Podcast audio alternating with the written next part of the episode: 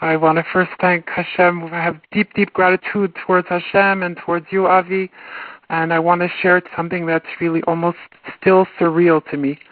So I'm going to backtrack. I want to try to keep everything in a nutshell, but probably the more info I give you, the more you'll you'll probably gain some chizuk out of it to see how deep it was. So I'm going to try to backtrack, but in a quick nutshell as best best I can.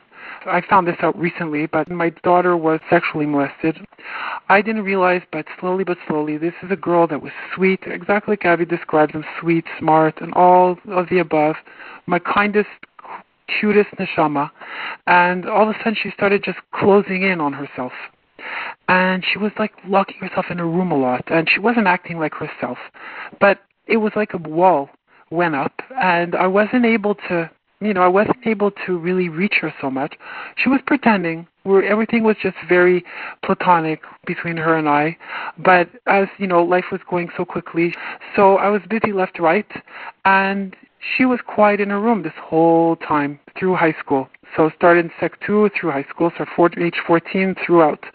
She graduated uh, age 17.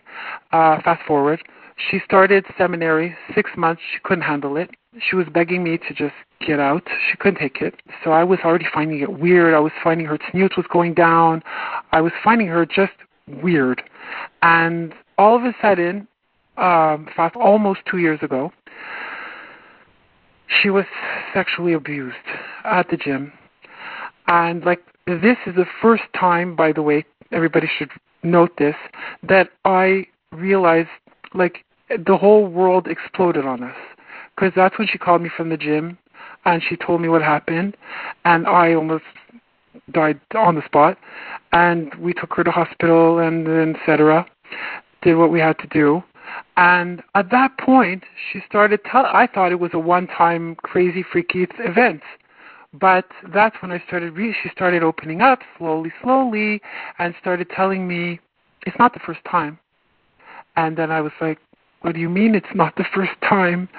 And she's like, I've been abused before. And I said, What do you mean? And fast forward, um, I realized that it was not the only time, that there was something a lot deeper going on than just that one event that happened at the gym.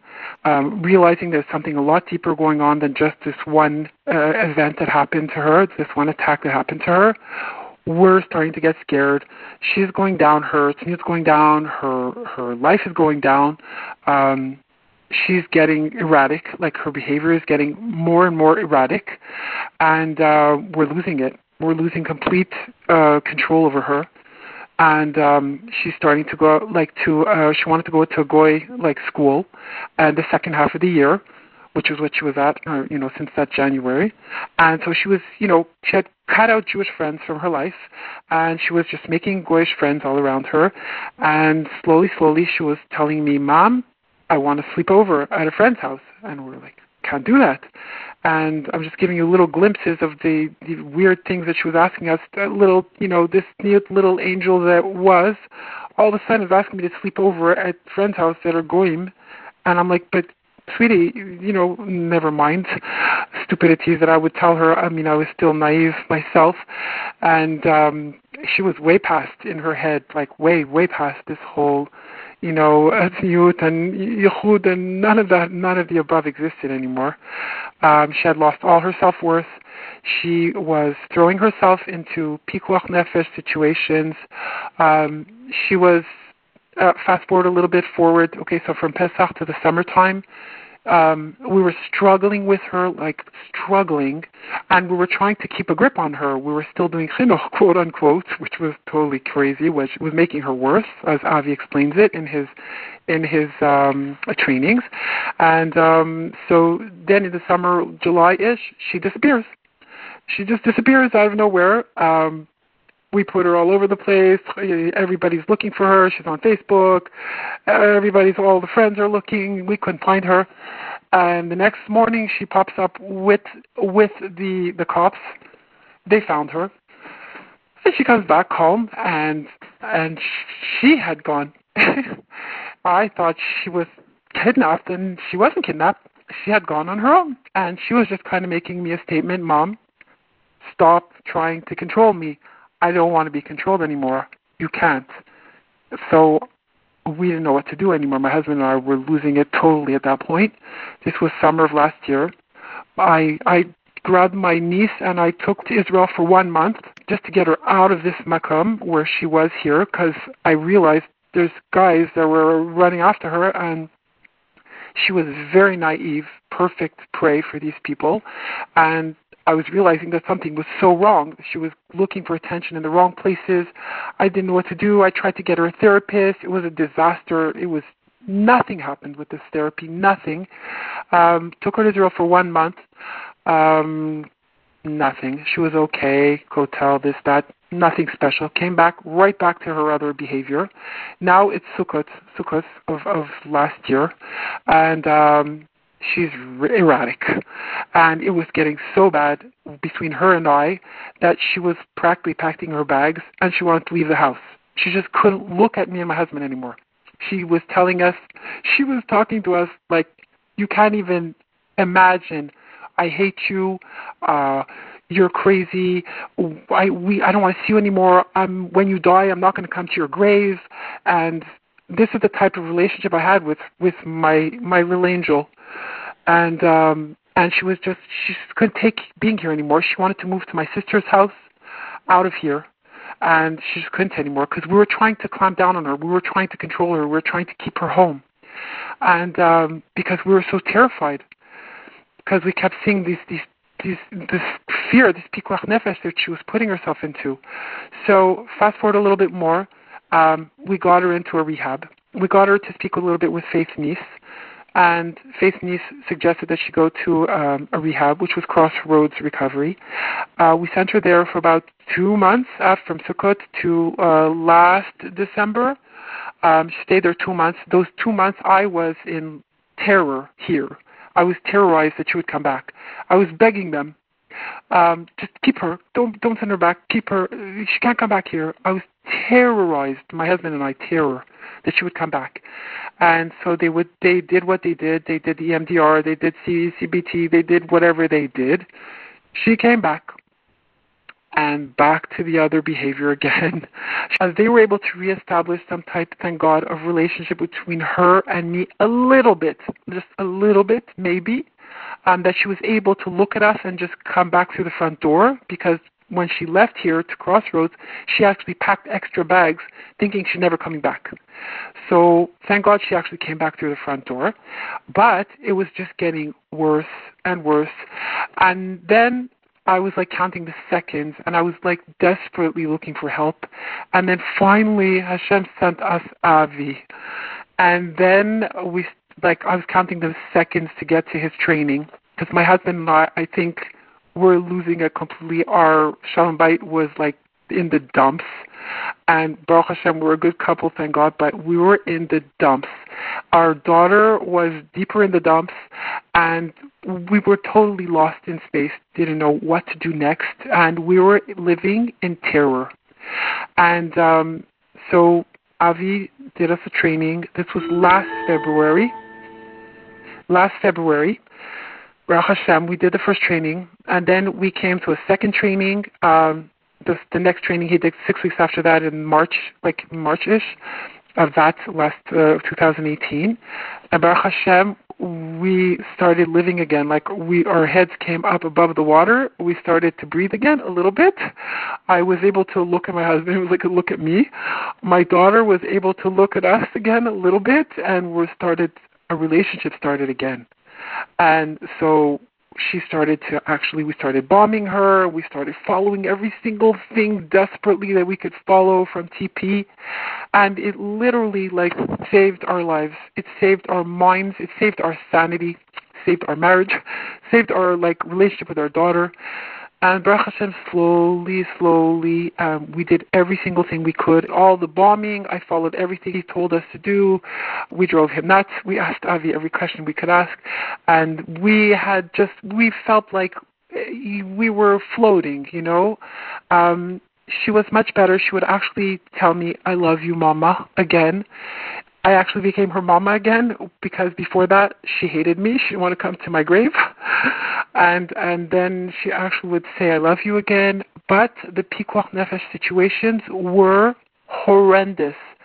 She would go out at night, and I didn't know if she would come home alive. And every like this would happen every night. Um, sometimes three, four nights a week until she would start leaving for the week, and then the relationship, thank God, like Avi said, was number one. Like the connection is number one, the NKN. You got to hold on to that for dear life because that's all you have, and and that's all she has. That's the only thing left she has hanging on to us. And so we just desperately kept, you know, no matter what, even though she wasn't home, we would still get a bomb and send, you know, send her messages, I love you and I have a little something for you. And slowly back and forth, slowly, slowly, she would, you know, come home and, and go back and come home and go back. And again, like we said, we feared for her life. And um, Baruch Hashem, slowly, slowly, just kept on, whatever, even though I was dying inside. And slowly, slowly, she would, you know, she would keep doing her thing. I had lost all control over her, all. And but one thing I had, thanks to Avi and Hashem and Avi, was that connection with her, which was like our lifeline. And um, and then she slowly last, like at the end of the summer. Uh, wait, was it? It was Yom Kippur um, she had this goy that was after her like crazy, and he she was obsessed with him, and she was depressed because of him. and there were two goyim in her life, and the other one uh, was obsessed with her, and he wanted her to go live with him. And long story short, um, it was just a nightmare. Um, so this last, she would come home, she would go with her package, and I would like help her pack her bags to go stay with this person and she would just tell me, "It's okay, mom. Don't worry. It's a bump in the road. I'll get through this. Just believe in me. Just I'll do it. Don't worry." And uh, you know, just let let me do my thing. And just believe. And I would say, "I believe in you, sweetie." And I would pack her bags and I would send her to who knows where, dying inside. So finally, she would have a fight with him, and I would hug her and say, "Welcome home," and and then she would go back and come back. So yeah, so that was the that was the the the the, the nightmare. That was with you, Avi. We had started with you. I wasn't with TP yet. She was disappearing left and right, but I didn't know how bad it was. I knew it was bad, but I was still in total denial. When I met you and she started opening up to me, because I was doing this TP, and she she saw that I wasn't the the mom that I used to be, the monster that she I, I was a monster before because I was doing chinuch, and I was still trying to be you know, trying to control, which was fiasco, which toxic for her. So when she started realizing that I was I was letting her, like thanks to you, letting her, and I was open minded, then she was started telling me, oh, I'm going to this Arab. I met an Arab. I met this guy. His name is uh, oh my God, Mehdi, and this is Muhammad, and this oh my God, and and that's that was her new clan. It was the Arabs. There were Arabs that were after her, and there was a network of them. She would meet this one and that one. She was on dating apps on dating apps, like dangerous dating apps. It was the scariest thing on earth. She would go into Uber at like midnight, one o'clock in the morning to go to who knows who knows whose house. I don't know which guy's, and I literally didn't know if she was going to come back alive. I would, I would just be at my window, like half the night. I would watch her walk away, and I was like, Hashem, please follow her. And I, I, I shrunk a little Tehillim, classified it, and I stuck it in the jacket, and I put it in the, the side pocket where she wouldn't see it and I double wrapped it and I just said, I said, please follow her wherever she is and bring her home safely. And every single night that she would come home at three, four, five, six in the morning, sometimes she wouldn't come home. And the next morning, I didn't know what to do. I, I, I didn't know how to, if I should text her or not. Avi would text, don't text. And she would come home, and I would thank Hashem she was just alive. That's where I was. I was just thanking Hashem she was alive, and she, that she came home. Uh, one night she came home drunk, and I was like, are you okay? And she just came into our room. She just fell into my arms. She was drunk, and she was attacked again by uh, who knows who. And she told me she was able to to describe the attack to me, and I was like cringing. I was dying inside, and here she was, like just she just fell into my arms, drunk. It's 4:30 in the morning. I said, "How did you get home?" She said, "Ma, I was able to drag myself out and order an Uber." I said, you dragged yourself out of these two maniacs' house at four o'clock in the morning. She said, yeah, I, I, they gave her vodka. She said, I asked them for water. I was thirsty, and they would give me more vodka. This is what they do. They were doing together, and then she came home drunk and sick. And this is this is what I had. I, and this is what I, I was like, and I had no control. There was nothing I could do. The only quote, semi type of quote control that I had is the NKN level, which Avi puts a, such a emphasis on, which is so important. And let them be comfortable to tell you anything, because that's all you know. That is what they are comfortable to tell you, and that's how you can semi help them, and just semi. Uh, and every time she would tell me, "Ma, I feel like a, a trash." They they call me trash, and I feel like trash. And I said, "Sweetheart, you're not trash. You're a princess. This is not you doing this. It's it's not you. It's your pain." Mom, you know, I, I was so scared to tell you. I thought you would think I was trash. No, sweetheart, it's not you. They're trash. You're a princess. You didn't do anything wrong. They hurt you, okay? And it's not your fault. And but why am I acting? I said you're acting this way out of your pain. It's not you. And I kept putting, driving that that that message in. It's this is from Avi's training. It's not you, it's your pain. It's not you, it's your pain. And you're a princess. Like Avi says in his training, when a kid feels low, down, down, very low, they let them people treat them very lowly. Whereas when you try to raise them up in their mind, they feel a little bit higher. They don't feel like trash. They feel a little bit more important, more worthy. If you're able to make them feel worthy that way, up their self worth in whatever way you can, then it helps them to uh, hold themselves back from throwing themselves back to the to the to the wolves, and and that's where she was. She was with the wolves, and for months and months on end, Hakadosh Baruch Hu was just protecting her, and there was angels. There were angels protecting her because it's a miracle she's alive. Once she came back, and this was just before Chagim, Rosh Hashanah she spent it by his house. I was mortified, but I just told her, you know, Shana Tova, you know, please pray for us. I know your tefillot are so special, and and I'm going to pray for you, and you pray for me, and Hashem will, you know, will answer your your precious tefillot, and that's all I could do. And she said, Mom, I will pray for you from his house. And I said, I'm going to light the candles now. If you need anything, I'm here. And that was my Rosh Hashanah this year. And then Yom Kippur came along, and she decided to stay home Yom Kippur because in between Rosh Hashanah and Kippur, she had a fight with this last crazy freak that was after her, and that she was going in and out of his house from. And she told me, Mom, and she struggled to do Kippur, Yom Kippur. Don't ask me. I spent almost all Yom Kippur sitting by her bed I didn't go anywhere. I barely prayed. I just sat by her bed, and I talked with her, and I caressed her hair, and I, I did anything I could do, you know, to stay positive. And then she, in the morning, she's like, "That's it, mom. I'm gonna crack. I'm not. I'm hungry. I can't anymore." And I, I was, I just told her, "Okay, sweetie, you did, you did amazing. If you can, hang in. If you can't, you know, you're doing amazing." And she would hang a little bit more, a little bit more and she was depressed and then she got a text from this person that she was obsessed with and I looked at her and she was looking at her phone. And she's Mechalel Shabbos by the way. And she would look at her phone and she was like I said I didn't know what to tell her. I said you know what? This is your Kippur your Yom Kippur you do whatever you want with it. It's yours. He doesn't have to take it away from you. But if you want I believe in you. So I didn't push. I didn't nothing and she didn't take that text. She didn't open it, even though she was dying to. She got through Yom Kippur, thank you Hashem. And then right after Yom Kippur, she went back to this gym, and she told Hashem, "I can't take it anymore. I'm I'm so." She was so depressed, so down and out, and I can't take it anymore. Hashem, help me. it's the first time she asked Hashem. I mean, since I mean that was the Yom Kippur she did. It was right after Kippur, and in walks this Jewish boy.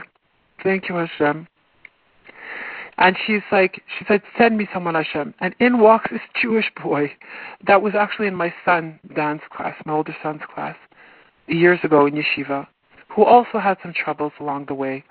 And he was he'd been there for months at that gym, but she would never look at him, and he would never look at her. They had their Bose speakers on, and they would just do their own thing, and he would do his thing, she would do hers, and whatever. And this time, she saw him, and the machine that she was at wasn't working. That's Hashem also that made the machine not work.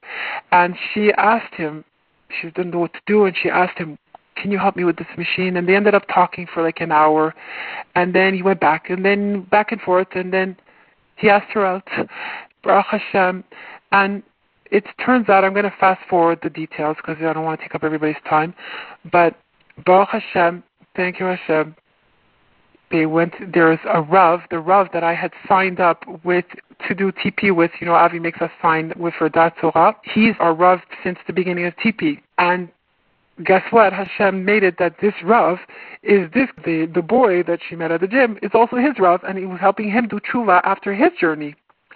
And this is all Hashem. And then they he did the shidduch he did a shidduch for them, and Baruch Hashem, they're engaged. I sent out the, uh, I think I sent it out that she was getting engaged. Baruch Hashem, they were engaged to be married, God willing, this January.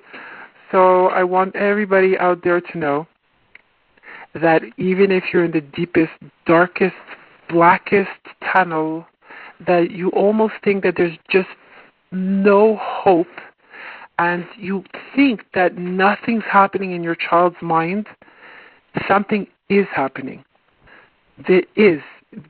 Follow what Avi tells you because, like, after she started coming out of her shell and out of this nightmare, and she's you know, and she met this boy, and thank you Hashem, she would start saying these words that I was feeding her, you know, throughout the journey. Mom, you see, it was only I knew it wasn't going to be like this. I knew Hashem was going to help me, and I knew things that I, I just couldn't even think in a million years she would say again, and that she, that that she just came back, you know, and that she's starting a little bit to do things again. You see, Mom, I'm going to try. I'm throwing out my pants. I'm trying, and I don't say anything. She's still Mechalel Shabbos. I want everybody to know, but she's working on it. Um, and you know, thank you Hashem. She came from the deepest, darkest depths of, of, of a nightmare of terror that parents could ever live. Um, but thank you Hashem, she's like she's she's surfacing. She's surfacing, we're surfacing, and it's just a nes from above. And if Hashem made a nes, He can make a nes, and will make a nes for all of you guys out there. Bezrat Hashem. And I still pray for everybody, and I'm still praying. For, and she's still trying. She's not completely out of the woods. She's struggling, but you know, thank Hashem, we're, you know, the Rav is still with them, and we're with them. We're still doing TP with her, and thanks to Avi, and um, thank you Hashem that this all was just all happened because Hashem had mercy. he had mercy on this this this neshama that was just being abused left and right. I heard that after Chatzot Leila, there's a, you know an hour um, that it's it's a it's a very special time to to tefillot or or more easily, you know, heard or answered or whatever you want to call it. So I would do Tehillim, sometimes an hour, two hours of Tehillim. I almost didn't sleep for, I can't even guess, I can't even remember how many nights awake I was. Um, first kapitel I always do was her 19 because she was 18, so you do the one right after, or I guess the next birthday. And I would do that Psalm 19. I think I did it a million times, and then I would do. I would, I would just keep doing it. I would do whatever I could, the, the whatever I could do, um, more Tehillim and more, and, and I would just pray and pray and and do Nishmat Kol Chai, anything I could do, but Chatzot. At Chatzot, in the middle of the night, I would do that, and while she was out, I was that's all I could do. My husband, poor, he was just exhausted, drained mentally, physically. The idea for a father is that his little princess is out with who knows who, with wolves, is like not even livable. So I would just get up quietly and I would just do my Tehillim and then that's all I would do is just beg Hashem. And I would and there was another little weapon that I had. I I have um there was a book that I read that's it's all in your mind by Sarah Yosef um, Rabbi Ovadia Yosef's daughter-in-law, and that really helped me a lot. Um, it was about you have to imagine um, that the, the mind is very powerful. You have that in your trainings also. It's very powerful what you think. Your thoughts are very powerful, and that you have to imagine what you want your where you want your child to be. So I would be doing my Amidah, and during the Amidah there's a Shema Kolenu part, and I would look at, that's in my dining room. I would look in the living room and I would imagine her twiddling, twirling in her wedding dress in the living room, but with tears, hot tears rolling down my face because this is a. I was imagining it, but she was she was like she was with Arabs. She was with Arabs, like and, and night after night. But I was still imagining it, and I was still telling Hashem, Hashem, you make miracles. In the blink of an eye, you can make a miracle. And I know you can, and I know you will. And I kept imagining her in her wedding dress, and I kept crying, and I cried, and I was, don't ask, the tears. And the and the night and day, like the night time Tehillim, and imagining over and over and believing in Hashem that He's going to make the miracle, He's going to do it, and no matter how how hopeless it looked, I mean, it was no matter how terrorized I was, I was walking around in terror. I, I could barely paint a smile on my face when I would see people. Would just paint a smile on my face, and it was just paint, and I, I just I was just walking around dead, half dead, because I didn't know, you know, how my daughter would ever get out of this nightmare. And it's only through uh, the TP, uh, God bless Avi, and everything that you know was able to reopen conversations with her, and those those I mean tefillot. I'm sure you all pray, but maybe you want to try chatzot, and imagining, keep imagining the child the way you want them to be, and tell them that you believe in them. Always tell them you believe in them. Make them feel higher than what they are. Tell them you're much better than you're much. You're a princess. And I kept trying to make her believe in her mind, believe in herself again, because she had totally lost it. She didn't care. She didn't care about herself, or her body, or anything. That's where she was. So it was a lot. It was it was energy. it was a lot of energy and pain. I pray for all of you, Bezrat Hashem, that you'll all all have you'll all share all your miracles, God willing. Thank you so much for sharing. I really appreciate it. I'm sure it gives everybody a lot of chizuk. It's really a miracle, and it was so beautiful to watch her in a beautiful dress, future husband with a yarmulke on, and they'll grow together. They're going to get married with a chuppah and a kiddushin, kadas Moshe Yisrael, right? Amen. Yes, yes. Oh, yes. Thanks to Hashem and you, and and, and yeah, definitely. I'll, I'll send pictures out, God willing. Uh, Hashem, all goes well. Hi, Avi. I'd like to thank you very much.